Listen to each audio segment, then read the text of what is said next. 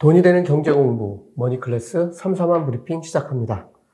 어, 머니클래스는 하루를 쉬었는데요. 어, 시간으로 보니까 이틀의 증시를 설명해 드리지 못했습니다.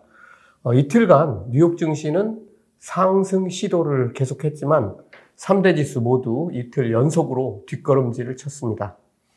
어, 중요한 일들이 몇 가지 있었는데요. 그 중에서 중요한 것들 하나씩만 살펴보고 앞으로의 증시를 전망해 보도록 하겠습니다. 우선 이틀간 벌어진 중요한 이벤트부터 살펴보겠습니다. 어, 가장 중요한 첫 번째 이벤트는 바이든 대통령이 제롬 파월 의장을 만난 일입니다. 어, 둘이 하는 얘기는 간단한데요. 우선 연준의 독립성을 해치지 않겠다는 것을 강조했습니다. 뭐 원래 연준이 독립돼 있는데 뭐 해치지 않겠다 얘기를 했는데 이게 문제죠. 어, 그리고는 바이든 대통령이 연준의 역할 두 가지를 강조했는데요. 어, 이것도 사실은 강조할 필요가 없죠. 연준이 하는 일이니까. 어, 연준은 완전 고용을 위해 노력해야 하고 물가 안정, 그러니까 인플레이션이 경제를 해치지 않도록 해야 한다. 이겁니다. 어, 시장은 하나 같은 해석을 내놓고 있습니다. 파월 의장을 압박해서 이 두 가지를 똑바로 하라는 경고를 한 것이고 연준의 독립성을 말하면서 결국은 이것을 제대로 못하면 다 파월 의장 당신 책임이다. 어, 이렇게 한 거죠.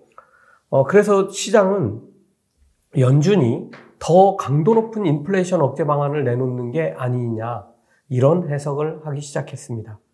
이달과 다음 달 어, 연속으로 0.5% 금리 인상 이후에는 조금 완화적인 금리 인상을 기대하고 있었는데 이게 조금 문제가 생기지 않을까 하는 시각이 갑자기 부상한 겁니다. 두 번째는 월가의 황제로 불리는 제이미 다이먼 JP 모건 체이스 회장이 어제 한마디 한 것 때문에 시장이 바싹 움츠러들었습니다. 어, 이때 이 주가가 흘러내리는 걸 보신 분들은 정말 이렇게도 빠질 수 있구나 라는 느낌이 들 정도로 어, 뭐1% 이상 상승했다가 순식간에 마이너스로 들어가는 걸 보셨을 겁니다. 어, 양적 긴축이 가져올 효과에 관해서 제이미 다이먼 회장이 얘기를 했는데요. 어, 연준은 이달 지금 6월이죠. 6월부터 3개월간 매달 475억 달러의 국채와 주택 저당 증권을 줄여 나가고 이후로는 950억 달러씩 줄일 계획입니다. 어, 3개월은 절반, 그리고 그 이후로는 어, 최대치 950억 달러씩 줄일 계획을 뭐 발표를 했었죠. 어, 그만큼 어, 이렇게 하면 시중에 풀렸던 돈이 다시 연준으로 들어가게 되겠죠. 이에 대해서 다이먼 회장은 우리는 지금까지 이런 규모의 양적 긴축을 해본 적이 없다. 이렇게 말하면서 얼마나 큰 폭풍이 닥칠지 우리는 알 수 없다라고 말을 했습니다. 어, 다이먼 회장의 연설이 전해지면서 시장은 큰 폭으로 상승하다가 말씀드린 대로 급속하게 냉각돼 버렸습니다. 장 막판에 몇 차례의 상승 전환 시도가 있었지만 번번이 무산됐고 그렇게 되자 마지막에는 낙폭을 더 키우면서 마감했습니다. 지난번에 파월 의장은 양적 긴축을 발표하면서 올해 양적 긴축 규모를 설명하고 이것은 0.25% 금리 인상과 맞먹는 효과를 낼 것이라고 했습니다.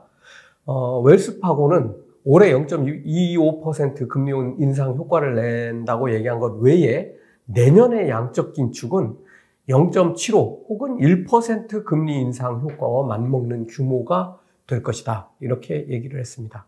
다이먼 회장이 지적한 것은 이 양적 긴축의 규모입니다. 2017년부터 2019년까지 대략 6천억 달러 규모의 양적 긴축을 한 적이 있었습니다. 어, 그런데 이 6천억 달러에 채 미치지는 못하지만 거의 비슷한 규모로 어, 이번에는 올해 안에 어, 그때는 2017년부터 2019년까지 했던 그 정도의 양을 올해 안에 끝내겠다. 이렇게 얘기한 겁니다. 다이먼 회장의 말대로 이게 몰고 올 후폭풍, 폭풍의 크기를 가늠할 수 없는 게 사실이기도 합니다. 그런데 이어서 JP 모건 체이스의 주식 연구 책임자는 다이먼 회장의 말대로 폭풍이 오는 건 사실이다. 하지만 영향이 심각하지는 않을 것이다. 라고 말을 했습니다. 어, 이건 JP 모건 체이스가 그동안 주장해 왔던 대로 연말이면 S&P 500 주가가 4,900포인트에 이를 것이라는 전망을 유지한 것이기도 합니다. 어, 사실 제가 보기에도 지금으로서는 불가능해 보이는 수치로 보입니다. 어, 그렇지만 뭐 이런 말들이 시장에는 조금 긍정적 신호가 됐습니다. 지수를 보면 이틀간 하락했지만 폭락하는 수준은 아니었습니다. 그리고 종목별로 실적이나 전망에 따라 엇갈리는 상황이 전개됐습니다. 다우존스 지수는 여전히 3만 3천선 근처에 머물고 있고 나스닥 지수도 12,000선 근처에 있습니다. S&P 500도 얼마 전에 3,850선을 찍었다가 지금은 4,100선에 있으니까 시장이 뭐 이틀 동안 크게 뭐 냉각됐다 이렇게 보기에는 어려울 것 같습니다. 여전히 시장은 그동안 하락한 거에 대한 공포를 딛고 상승을 모색하는 구간에 아직은 있다. 이렇게 봅니다. 어, 세 번째는 미국 국채 10년물 금리입니다. 지금 계속 이걸 주의해서 봐야 된다고 말씀드리고 있는데요. 어, 오전 9시 30분에는 2.91 정도였는데 지금은 어, 조금 더 높이 올라와 있는 상태입니다. 어, 엊그제 2.85%하고 비교해 보면 어, 그때 2.85%도 거의 하루 만에 0.1% 정도가 올라온 수준이었으니까 어, 지금 2.9를 넘어선 수치는 곧 3%에도 도달할 수 있는 그런 수치에 와 있습니다. 어, 현재만 놓고 본다면 나스닥 100 선물과 S&P 500 선물이 상승하지 못하는 뭐 그런 정도에 지금 와 있다 이렇게 보시면 될 것 같습니다. 어, 2.9%를 어제 이미 넘어서면서 경계 심리가 시장에 작동한다는 걸 이미 보여주었고요. 우리도 10년물 금리의 움직임을 계속 예, 예의 주시해야 할 것 같습니다. 마지막으로 다른 여러 경제 지표와 더불어서 베이지북도 공개가 됐습니다. 어, 미국 제조업 PMI, 어, 제조업 구매관리이자 지수가 56.1로 전달보다 0.7포인트 올라서 소폭 개선됐습니다. 어, 보통 PMI는 50보다 높으면 확장, 어, 이런 확장 국면이다 이렇게 얘기하고 있는데요. 어, 전달보다 조금 개선된 상황을 보여주긴 했지만 어, 시장에는 크게 영향을 미치지 못했습니다.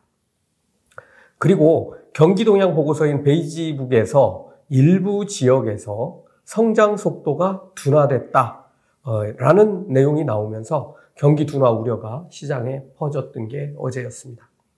지금 미국을 보면 인플레이션 우려가 가득한 가운데 정점을 통과했을 것이라는 반신반의할 만한 지표가 한동안은 계속 등장하면서 혼란스럽게 할 것이고 연준의 긴축과 금리 인상 우려가 계속 시장에 반영되면서 새로운 해석을 낳게 될 겁니다.